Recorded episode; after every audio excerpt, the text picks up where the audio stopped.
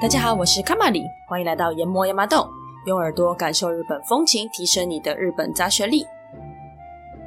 今天我们要继续上一集的主题：B 级景点之寺庙或神社。再帮大家恢复一下记忆，所谓的 B 级景点呢，就是比较小众口味的特色景点，不像一般大观光景点那样子被所有人接受。那当然里面不乏一些奇怪荒诞的景点，而我们这个系列就是帮大家整理的是神社跟寺庙的 B 级景点，就是这种应该要神圣严肃的地方，却是呃有点奇怪的。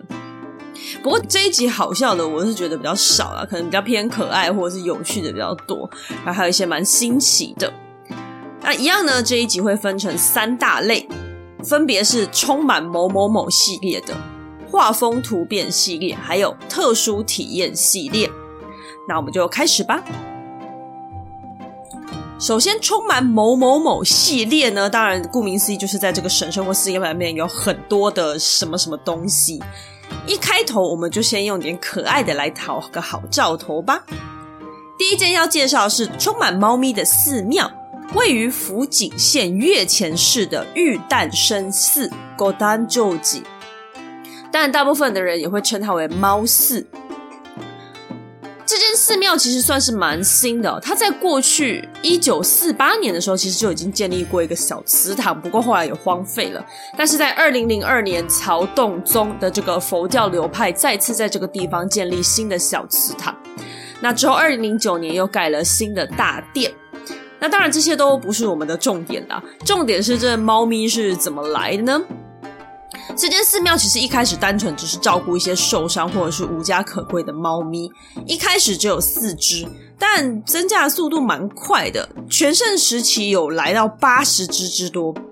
不过根据维基百科资料显示，去年二零零六年的话呢，数量是十六只，也算是蛮克制的，但是以寺庙来说，我觉得还是算蛮多的。这些猫咪呢，会在寺院里面自由穿梭，还会躺在香油箱上面，仿佛真正的招财猫一般，相当可爱。那猫咪过得也是蛮滋润的啦。它们一天会有两餐，用餐时间快到的时候呢，猫咪就会自动聚集到事务所的前方。那前面会有一个有点像是竹子破一半的那种棍子，有没有？那棍子凹槽就会放了饲料，猫咪就排成一排开始吃饭。不过注意哦，为了避免猫咪过胖，是禁止喂食的。另外，猫咪都有自己的名字跟项圈，寺庙也会帮这些猫咪找领养人，或者是帮他们做结扎，照顾上来说可以说是相当完善。而这些照顾费用都是寺庙方自己负担的。那当然啦，大家想要帮助猫咪的话呢，寺庙里面也会有捐款箱。捐款如果超过一千日币的话呢，还可以获得猫咪吊饰或者是御守等特别的周边商品当做纪念哦。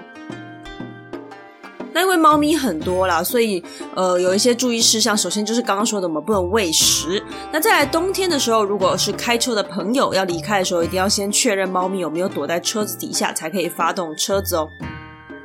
再来，虽然寺院很热心的在帮助猫咪，但也不是无限制的招募，因此特别把猫咪带去丢弃或是送养都是不可以的，你这点要特别注意啦。那再来，可能是因为新寺庙吧，他们有很认真的在经营脸书，跟上一集一样，就是参考资料连接还有脸书，我都会放在说明栏位跟 IG 上，点进去你就可以看到很多猫咪的照片，结果重点都不是什么佛像，完全被猫咪抢走了眼球。那如果你想要参观佛像的话呢，里面也是有很多庄严的佛像，那也有很多小地藏王像，是蛮可爱的。由于寺庙坐落在山野间，灰色的石造佛像跟绿油油的自然景色相得益彰，有一种乡野间呃那种轻松舒适的感觉。这个寺庙其实，在猫咪那一系列的时候啦，有进入我的介绍榜单里面。可是那时候候选名单真的太多了。那这间寺庙在交通上对外国观光客来说不是那么友善，所以就被没有拿出来介绍。福井县呢，它在京都的上面，岐阜县的隔壁。那它隔壁的县市其实都算蛮有名的，有一些应该说知名景点，好比说金泽啦、合掌村。但是，嗯，福井其实说不太出来有什么很大很大的代表性景点。那再来是玉诞生寺本身又在比较偏乡的地方，说真的，开车会是最方便的。那如果要坐大众交通运输的话呢，可以从 JR。北陆本线的武生站坐巴士到大守站，下车走路大概五分钟会到。那虽然说，哎，好像走路一下就到，可是因为巴士平日只有五班，六日跟国定假日更只有三班，就真的还蛮乡下的。刚刚是可爱的猫咪，接下来是可爱的青蛙啦。青蛙应该算可爱吧？不过它不是真的青蛙啦，嘿，这间充满青蛙的寺庙呢，里面对不是活着的。如果活着青蛙布满寺庙，可能不是很妙。这间呢是在福冈县小郡市的如意轮寺 Nyoirinji，也被称为青蛙寺。那我这边要郑重的提一下。这间寺庙就是我上一集开头说到，在快要开天窗的时候，嫁去日本的朋友无意中提到的那一间青蛙寺庙，才有了这系列的诞生。真的非常感谢他。好，如意轮寺是一个很可爱的寺庙。一进去呢，乍看之下很正常，但是如果你留心仔细观察的话，你会发现四周有非常非常非常非常多的青蛙，例如说树下啦、草丛旁啦，甚至殿堂的天花板或者是水龙头上面的装饰，数量之惊人。像之前介绍过的寺庙，例如说阿芙莲啊、天狗，它都是聚集在某一个殿堂内比较多，但如意轮寺的青蛙真的是已经是满山遍野的程度。据说有超过一万个青蛙饰品，也真的是夸张到不行。不过虽然很容易被青蛙拉走目光，但其实如意轮寺本身呢是相当历史悠久，而且呃功能还蛮正常的寺庙。它建立于奈良的全盛时期，距今大约是一千两百年前。本殿主要祭祀的是如意轮观音。那如意轮观音呢，据说啦，一般坐姿像会比较多，但这里的却是站着的，所以算蛮特别的。那另外还有一尊一样是如意轮观音像，被指定为福冈县文化财产。那这一尊是木造的，据说是每十二年才会对外开放一次。还有一些主掌恋爱的爱染明王，跟保佑学问成就的文殊菩萨。所以呢，以寺庙而言，它还是蛮值得一访的啦。另外呢，最有趣的是，它还有一尊叫做拥抱菩萨，是可以消除压力功用的，就真的是可以去拥抱它这样子。那当然，就是你必须要抱着愉快啊、喜悦的心情。如果是不开心或是嫌恶的心情的话呢，反而会压力反增不减。但这就跟拥抱你身边的人差不多啦，人偶尔都是需要一点拥抱的。就只是说，直接把一尊菩萨像拿来给大家 free hug，只能说日本人是创意无限。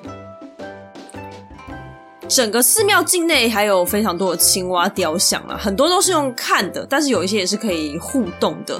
例如说，嘴巴大开的青蛙像就有很多个。那这个大开的嘴呢，它就是一个洞，是可以钻过去的。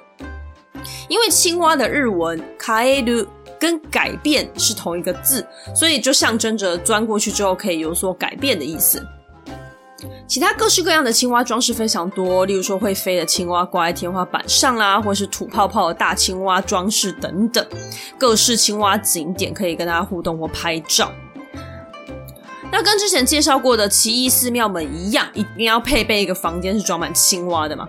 寺内确实有个房间就叫做青蛙房间，这倒讲的蛮直白的，里面真的摆满了青蛙的各种各式各样的饰品。比起青蛙搜集，我觉得它更像青蛙杂货店或青蛙仓库的那个等级了。而这个地方也可以找到为什么寺院中会有这么多青蛙。里面呢，就有一只青蛙，它特别用玻璃柜装起来，然后有一个木板写着“初代的青蛙殿下，平成四年中国购入”。平成四年就是西元一九九二年，也就是说，这间寺庙都是青蛙的原因，大概就是三十年前的寺庙的某一个人的搜集热潮，一直到现在，居然意外的把寺庙变成一个有名的观光完美景点。寺院内到处都有木头板子，写着各式各样的话语，例如说“服从笑门来”，就是鼓励大家多笑才会好运气这一类的，给人很温暖啊、很可爱的感觉。而如意轮寺最出名的就是风铃祭，风铃是日本夏天的风物诗，也就是代表雾的意思。而如意轮寺从六月中旬左右到九月会是它的风铃祭，寺院内会挂满透明的风铃，要去参拜的人呢，远远就可以听到风铃清脆的声响。风铃搭配着青蛙，构成一幅特色的夏日风景。福冈位于九州，应该算是九州最大的城市了啦。那台湾也有飞机可以直飞，也是我自己很想去的一个地方。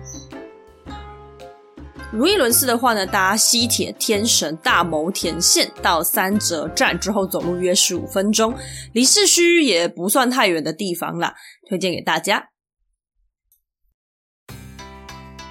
好，再来介绍的是充满不倒翁的寺庙，有两间。在介绍不倒翁寺庙之前，我想顺带讲一讲不倒翁。不倒翁的日文叫达鲁玛，汉字写作达摩，呃，使命必达的达，然后魔方的魔。达摩这个字，它是取自于达摩祖师。达摩祖师是佛陀的第二十八代弟子，也是第二十八代宗师。那达摩祖师他后来把佛法传入了东方，因此也被称为东土第一代宗师。对于东方的佛教而言来说，是相当重要的存在。那达摩祖师本身有很多故事，好比说创立少林武功等等。那当然是真是假，这个就很难知道了嘛。而不倒翁的外形灵感呢，是取自达摩祖师的其中一个故事。据说呢，他连续面壁打坐了整整九年，那手脚九年都不使用，就会脱落嘛。因此，不倒翁就是没有手脚，只有一张脸的这个形态。另外，不倒翁一直爬起来这个特色呢，也是因为说，哎，他九年都一直打坐，但没手没脚了，还是要打坐嘛。呃，但坐一坐就是难免会摔倒啊，因为没有脚，没有没有什么重心嘛。不过摔倒了还是要爬起来继续坐。的这种精神呐、啊，呃，其实我是觉得蛮变态，就是人家故事里面没有手脚是可以不用特别做出来没有关系，还做成玩具，不觉得有点变态吗？不过总之，据说现在是取他不屈不挠，就是不管怎么摔倒都会再站起来这种精神。不倒翁它属于缘起物的一种，也就是招福的东西，在日本基本上很容易就可以买得到。那我记得我第一次买的时候吓到，因为眼睛两边都是白色，没有眼球，好像白内障。那后来我才知道，哦，不倒翁它卖给你的时候呢，是通常就是这种两眼空洞的状态，因为它是要给你许愿用的。而习俗上呢，就是说许愿的时候，你就在他的左眼画上眼球。等到愿望实现了，就再把它完成右边的眼球，那就两只眼睛完好如初之后呢，通常会拿去寺院化掉了。不过身为外国人留下来，我是觉得没有关系。但真的建议大家许比较好完成的梦想，不然就会跟我家不倒翁一样，过了快十年都是独眼龙的状态，而且可能还会继续持续下去，有点于心不忍。第一家不倒翁寺庙是位于群马县高崎市的少林山达摩寺。少林山达摩寺。日本每个地方都有它自己的特色不倒翁。那高崎市的不倒翁的特色呢，是眉毛像鹤的羽毛一样，而胡子则是像乌龟。但是它哪里像乌龟，我其实看不太出来。那它的肚子跟身上都会写很多吉祥话，例如说福气的福之类的。达摩寺进去之前会先经过一个很长的楼梯，进去之后会看到一个钟，上午九点到下午五点之间呢，参拜的人都可以来敲钟祈福。殿堂两边就可以看到超多各式各样、不同大大小小的不倒翁，所以你就可以去看。诶，除了高崎不倒翁之外呢，还有其他长相的不倒翁。少林达摩寺也蛮特别的，它的主祭神叫做北辰镇宅灵，那那个辰就是星辰的辰，所以北辰镇宅灵，它其实就是把北斗星给神格化的一尊神。那据说北辰镇宅灵这一尊神明是主管日月星辰啊，过去、现在跟未来的神明，主掌运势、吉凶祸福，可以看家里的风水、招福除恶等等。我个人觉得就是蛮万能的一尊神啊，那也有点像我们民间信仰里面的北斗星君。那这里有这么多的达摩像，其实跟之前的搜集癖不太一样，人家是有正当的背景的。传说达摩寺这个地方最开始就只有一间小小的观音堂，建立于室町时代末期，大概就是十六世纪左右。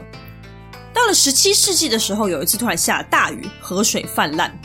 那等到水退了之后呢，村民发现，诶，里面有一个发着黑色光芒的东西，捞出来一看，是一块石头，隐隐约约还散发着香气哦。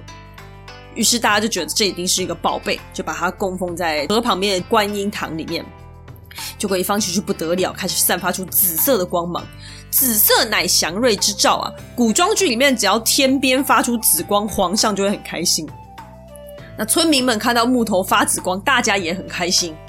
果不其然呢，过了一阵子，某天有一位叫做一了居士的行脚僧来到了这个地方，因为呢，他梦见达摩祖师告诉他，去找一个叫做鼻高的地方，并且刻下我的雕像。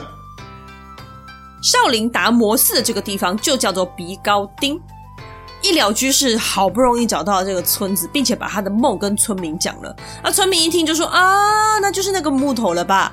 就是一个货已经先到的一个概念哦。”一了居士看到传说中的吉祥木头，立刻开心的痛哭流涕，就开始说：“这就是达摩祖师要的那个木头。”原来还在梦里面先给人家看过是吗？一了祖师接下来就开始进行了雕刻作业，哎，就一了祖师的服务是一条龙，哎，就是从做梦到找到这个地方还要雕刻。于是呢，他沐浴斋戒，静心礼佛之后呢，就开始尊敬的雕刻达摩祖师的雕像。但是呢，悲剧又发生了。刚刚说了，那个时候它就是一个小观音寺，里面放观音像那个佛龛的 size 是刚好的，根本就挤不下另外一尊。正在苦恼之际呢，刚好又下雨了，河水里面又流了一块大木头过来，才顺便的用了那个去做了一个新的佛龛，刚好就放在观音像的隔壁。因为这个故事，所以当地人就流传这里是会出现达摩祖师的灵山少林山。然后开始扩建寺庙，成为现在的少林山达摩寺。那这边除了不倒翁之外呢，玉珠印的索取方式也很特别。这边刚好解释一下所谓的玉珠印，狗书印，玉是御驾亲征的玉，猪就是猪门狗肉臭的那个猪，红色的那个猪，印就是印章的印，玉珠印。它在过去有点类似收据吧，就是如果你有供奉钱财或者是抄经文，然后送到神社寺庙的话，四方那边会开立的一个证明。但现在它比较接近一个参拜证明，就是你只要有去，然后你可能投个几百块日币，他就会帮你写一张玉珠印了。那很多人其实会以收集玉珠印为乐，就有点像是到此一游，就可以看到你去过很多寺庙的的那个证明。那因为我当初听到也是从一个玉珠印收集狂学妹那里听到的。玉珠印它一定要用玉珠印的本子才可以申请，你不能随便拿一张纸或笔记本。本子的话，寺庙跟神社都会卖，通常就会跟御守那些东西放在一起。它里面就是全部都是白色的纸张。神社或寺庙人会用毛笔写字，之后会帮你盖一个红色的章，所以它才叫做珠印。神社的话，通常就是巫女会帮你写。一张就三百块日币而已，没有很贵。那每一家寺庙跟神社都会有它特定的一个模样，算是蛮具有代表性的一个搜集品。一般就是在买玉手那个窗口，或者是它的旁边，就一定会有个可以有玉珠印的窗口，你可以直接把你的那本本本交给巫女们。通常是这个样子，不过这家寺庙不太一样，它呢会要求你坐下来，然后给你一张纸，上面会有一串经文。经文是灰色的，就很像练字的时候那种本子，让你直接在上面临摹照抄，有没有？抄完之后，你要在旁边写下你的名字跟日期，然后交给院方，就可以拿到你的玉珠印了。而且这边的话，金额就没有固定，因为通常外面寺庙他们会写哦，玉珠印是多少钱，那这边没有固定，是随喜的。但建议呢，至少还是要有三百日币哦，算是一个比较低的公定价格。要到少林山达摩寺的话，可以坐车到高崎站，从西口出来，搭巴士少林山线，大概三十分钟后下车，走路一分钟可以到。或者是你可以直接从高崎站搭计程车的话，是二十分钟可以抵达。下一个要介绍这个也是充满不倒翁的寺庙，它位于大阪府箕面市，叫做圣尾寺卡兹欧吉。其实这个原本两间不倒翁寺庙，我只想选一个。那我后来发现，其实两间都还蛮棒的，就很想全部介绍给大家。那这一间圣尾寺呢，我把它留下来，是因为它真的非常非常非常的漂亮。尤其我看到魔王的碗公这个网志的照片的时候，我直接决定圣尾寺一定要留下来。那这个网志我会跟其他参考资料一样放在说明栏位。很建议要看看这篇网志，它的照片真的很美，因为它主要拍的是那个枫叶季了，那等下会一起讲到。总之就是哦，真的很漂亮。好，这间胜尾寺蛮大的，跟前面几间不太一样，它真的很大，它大概有八万坪左右，四季都有看点的一间寺庙，也被称为花之寺。它春天有樱花跟石楠花，夏天可以看绣球花，而冬天。数千棵枫树一起转红，偌大的寺庙仿佛被枫叶给点燃了一般，景色相当壮阔。而且它的枫叶是红色，正红色的。因为我们通常虽然说枫叶是红色的嘛，我们说是这样说，可是看到的大概都是咖啡色或橘色的比较多。但它真的是很接近正红色，很漂亮。因此不难想象，它是非常知名的一个赏枫景点。对于观光客来说，因为圣尾寺它好像不是一个很热门的景点啊，所以如果你想赏风，可是你又不想人挤人的话，可以去圣尾寺，而且它刚好在大阪，就是还蛮方便的。先说说圣尾寺的背景，圣尾寺建立于西元七百二十七年，一开始只是一对兄弟自己修行的一个地方，到了七百七十五年之后呢，才成为寺庙，寺号弥勒寺。到了第六代住持的时候呢，当朝的天皇生病了，住持呢就去帮天皇祈福。后来天皇的病痊愈之后呢，非常感谢第六代住持的帮忙，于是就帮弥勒寺赐名为圣王寺，代表呢神佛之力胜过天皇的意思。但是如果你是寺庙的人，而且又是在以前那个年代，你应该不会太高兴，因为这个听起来就超危险的。现在天皇很高兴，就叫你圣王寺；改天他不开心，他就觉得哎呦嚣张哦。再见，也就是还蛮还蛮危险的啦。其实因为压过天皇一头嘛，因此呢，他们非常的诚惶诚恐，就先把名字“王”改成同音不同字的“尾”，就变成现在的圣尾寺。不过圣王寺的匾额呢，还是挂在山门的后方哦。那后来，包含历史上出名的很多武将在内，都很习惯在打仗之前来参拜，祈求胜利。渐渐的就变成是一个祈求胜利的寺庙。那不倒翁的摆放也是因为它代表好运跟不屈不挠的精神，它跟追求胜利的精神蛮接近的，于是就被当作象征品摆在寺庙里面了。圣尾寺很大，不过真的是到处都会看到不倒翁，从迷你的到大颗的都有。因为寺庙的本店它是可以买的，然后买了之后。会拿去过香炉，过完之后呢，你要带回家，或是你选择喜欢的地方摆都可以。当然，地方指的是寺庙，不是外面。最小颗那个长得蛮好笑、蛮可爱的，那又到处都是，算蛮有特色的啦。所以你到处都可以看到那个长得有点畸形的小不倒翁，可以让人不禁莞尔一笑。那你要到本店的路上会经过一个长长的楼梯，旁边是非常著名的打卡景点达摩奉纳堂。里面摆了很多大大小小、两眼都画好的不倒翁，表示愿望已经达成。这个画面非常震撼，因为不倒翁本来就已经颜色很丰富，然后又很鲜艳了嘛，再搭配它的枫叶，庄严又不失趣味，非常非常推荐可以去看一看。那本店除了可以买不倒翁之外，还可以买其他不倒翁的各式各样商品，也是蛮蛮好玩的。圣尾寺离大阪市区不太远，可以坐电车到玉堂金线千里中央站下车，再转搭阪急巴士四号公车，北涉林园行，然后到圣尾寺山门前下车就可以了。不过要注意哦，如果你去圣维斯看到不倒翁的话呢，即使它在路边，你也不要随便的动它，也不可以乱拿。如果要的话，真的请自己到本店去购买哦。好，以上都是一些漂亮或可爱的景点。突然觉得这一集正常了吗？呃，正常的应该已经结束了。对，下一个这个景点我觉得它蛮特别的，真的是有有点怪吗？它是充满着幽灵的寺庙。超怪，对吧？正常来说，无论是寺庙啊、教堂啊、庙宇这些，应该都算是最神圣、最干净的地方，因为还有很多神佛坐镇嘛。但这里却是充满幽灵的寺庙。诶，先介绍一下日文里面的“幽灵”这个词，日文念 “yule”，汉字也是写作“幽灵”。它在日文就是阿飘的意思，就是那种人死了之后会变成，然后穿白色衣服、头发很长的比较经典款的鬼魂。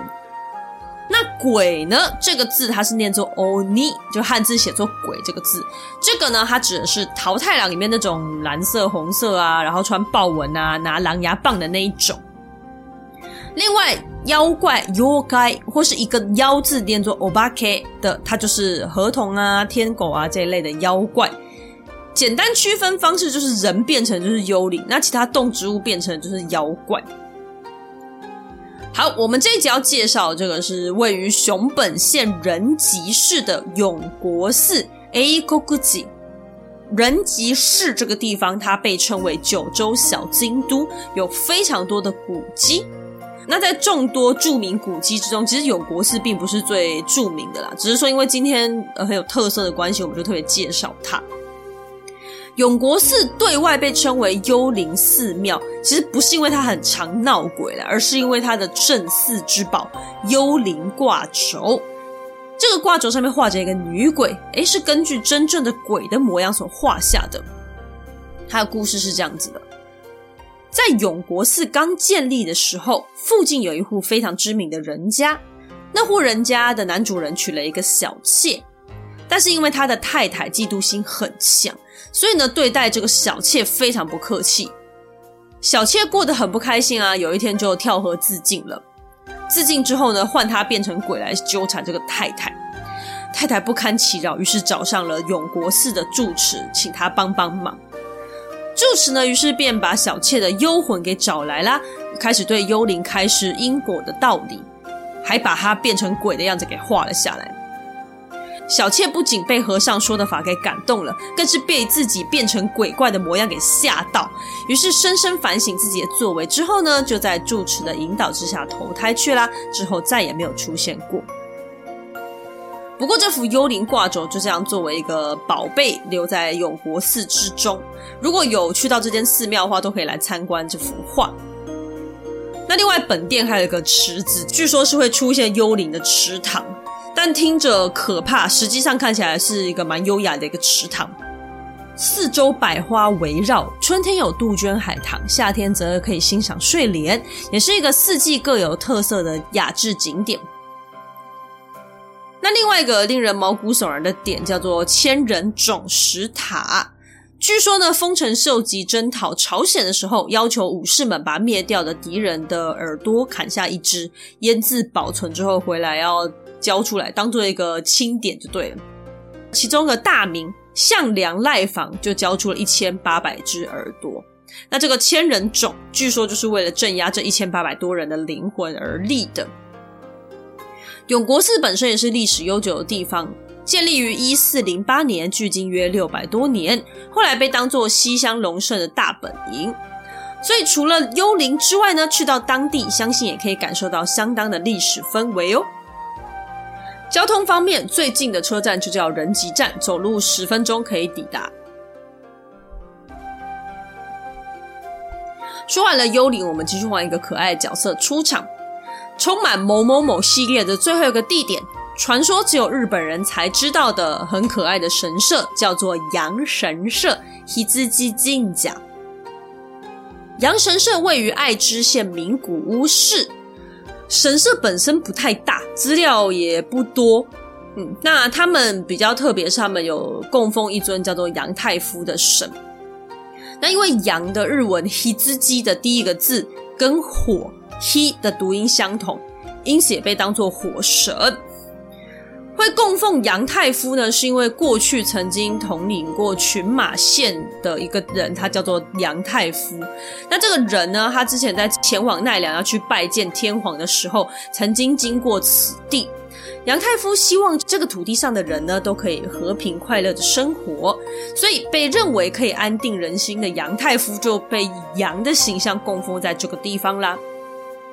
但是关于杨太夫这个人，他是个传说人物啦。不过因为他的故事内情什么有一点复杂，需要花一点篇幅，所以我们这边就先不提了。那至于说到底跟杨太夫这个人有没有关系，我们也不是很确定。因为这个神社本身历史非常悠久，所以有些故事有可能是后来才写出来的，也说不定啦。据说呢，最早在西元九百二十七年完成的延禧市神明帐里面呢，就已经记载了。尾张国山田郡阳神社，所以可以推断呢，这一间神社已经有超过千年的历史。延禧市呢，在这边再跟大家再提醒一下，它就是记录各种皇家仪式、国家制度的一本书籍。那神明账是神的名字的账册的神明账，基本上就是记录当时官方认证的全国神社啦。羊神社里面的雕像都超可爱的，他们从洗手的洗手亭就是羊的雕像在吐水。那本殿当然不用讲，墙壁装饰上面就有很多羊的雕刻。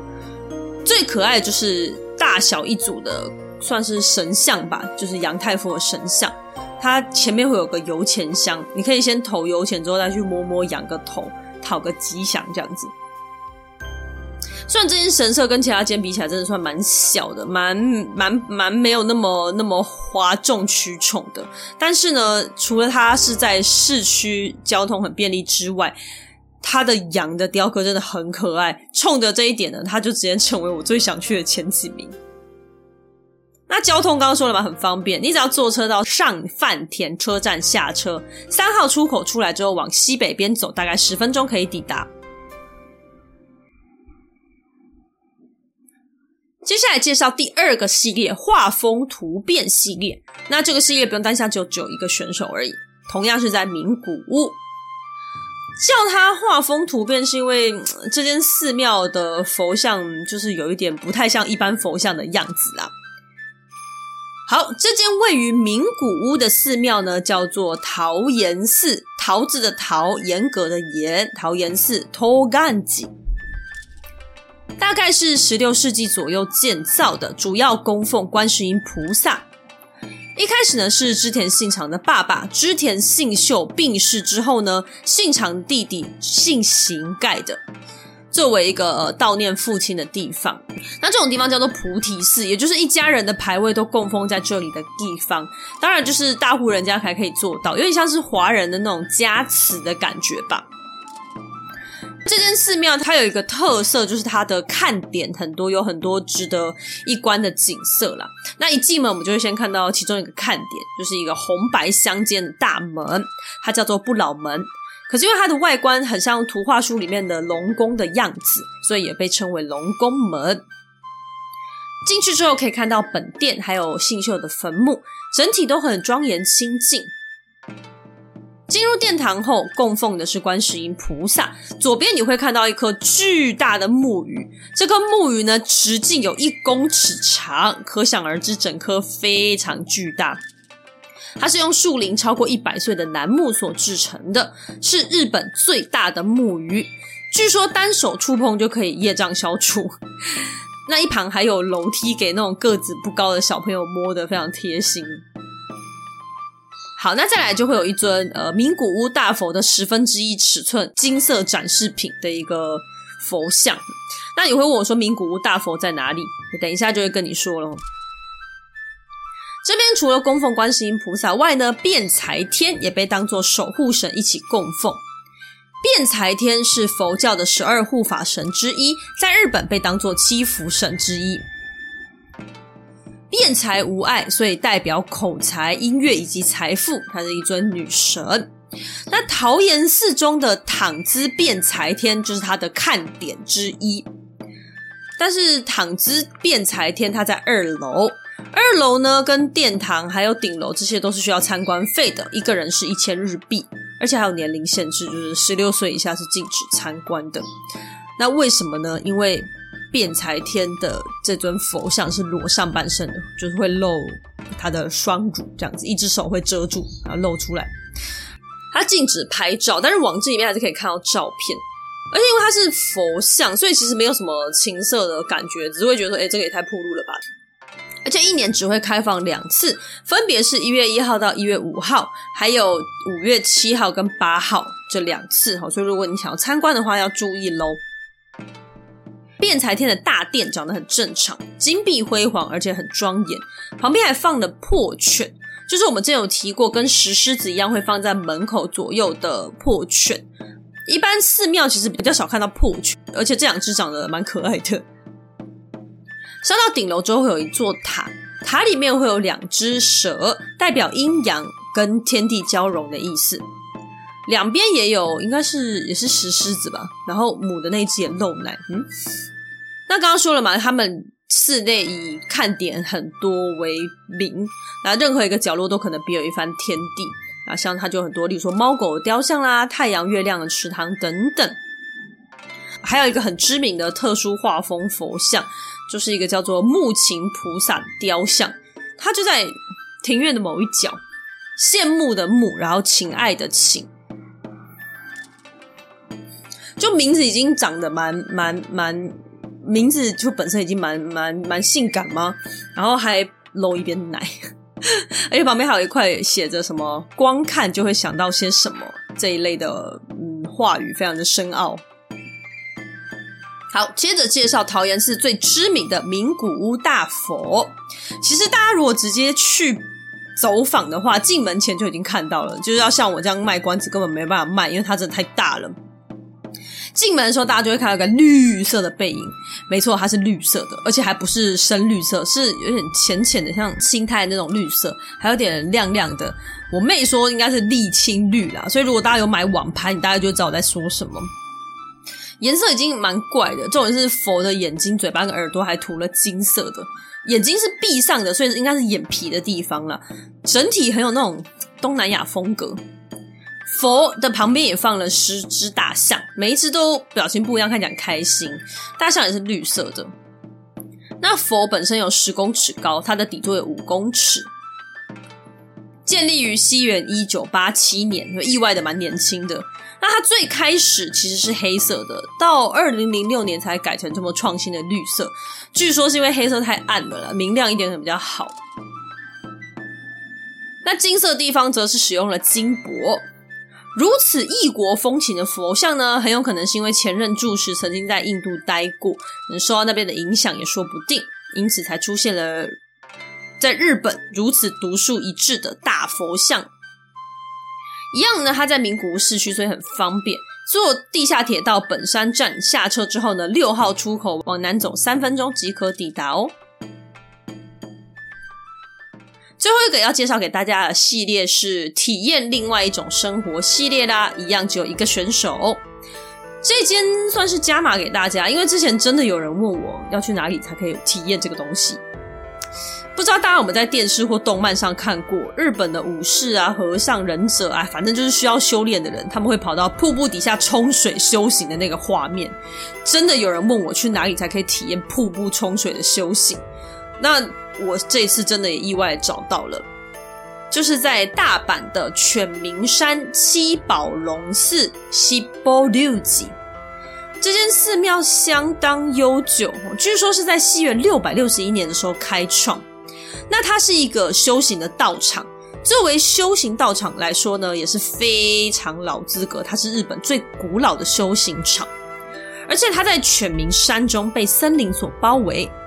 总共有大大小小共四十八个瀑布、各大岩洞、祠堂等地点，可以说是超大型修行场。而弘法大师曾经用金银等七种宝物祭祀过四十八个瀑布里面比较代表的七个瀑布，因此被称为七宝龙寺。龙就是之前提过瀑布的意思。据说呢，参拜七宝龙寺，你就可以获得不动明王跟七福神的加持，一次八尊。那你可能会觉得这没有什么，会特别拿出来讲，是因为在日本的神社寺庙中，比较少有一次很多尊神佛的。当然，这个情况在台湾的寺庙很常见啊，随便大一点点的寺庙里面都是什么观音加佛祖加城隍爷加月老加祝生娘娘什么八八八，等于就是神明大礼包，然后所有神都住在里面，根本就是神佛宿舍，敬一面而拜千佛的概念。但是在日本的神社寺庙比较长，就是一间就是一尊啊，顶多会有两三个有彼此有关系的会放在隔壁这样子，所以像这样一次八尊的算比较少数。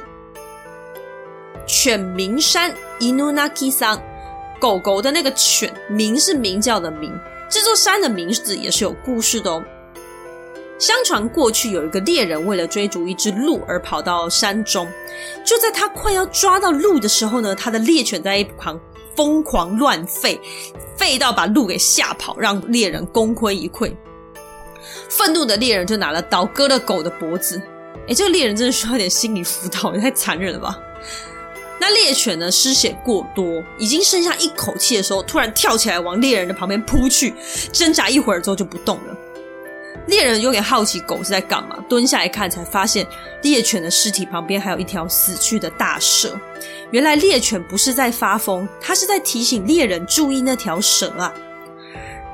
而当它被主人割伤、濒临死亡之时，还不忘保护主人，攻击了蛇之后才一起死去。猎人发现自己铸下大错，悲痛不已，把爱犬的尸体供奉起来之后呢，自己也为了反省罪过，而在七宝龙寺剃度出家了。这一段故事呢，后来被宇多天皇知道了。宇多天皇就是我们以前讲过写《小黑猫日记》的那个宇多天皇。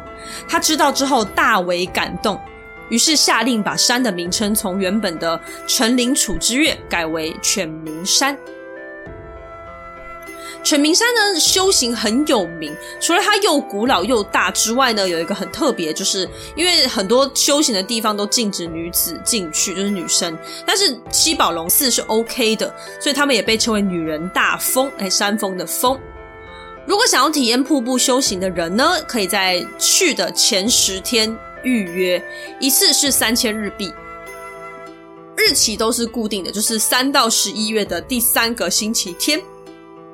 详细资讯你都可以进入官网查询，它的官网有中文跟英文，很方便。那同样呢，我会把它贴在说明栏位中啦。如果你不想要修行也没关系，因为犬鸣山的风景相当迷人，深邃翠绿的森林被列为大阪绿地百选之一。不想要站在瀑布下受罪，远远看的话，瀑布与层层叠的山林交织，喜爱大自然的你一定会迷上。另外，犬鸣山温泉也是相当出名的，可以享受美食以及疗愈身心的温泉。而如果你对日本的寺庙或历史有兴趣的话呢，七宝龙寺里面也有很多修行相关的资料，还有一些宝贝，还有佛像啊、法器等等的展示品。而寺中更有日本最大的不动明王，相当值得一看。因此，无论是你本人或是你朋友想想去被瀑布打一下，七宝龙寺呢都蛮适合大家一群人揪一揪，一起去走一走的啦。交通部分可以坐车到日根野车站，下车之后转搭南海巴士到鸣山站下车，走路二十分钟可以抵达哦。这集呢也介绍了很多寺庙给大家啦，因为真的有很多很想要介绍的，我真的去无存菁弄了很久，还留下了这么多，那就希望你会喜欢啦。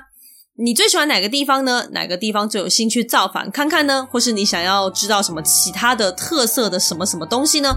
都欢迎留言跟我分享哦。如果你喜欢我们的节目，欢迎在 Apple Podcast 点击五星好评，或者到节目下方点选抖内连接，给卡玛里一点支持与鼓励吧。今天谢谢你的收听，我们下集再见，拜拜。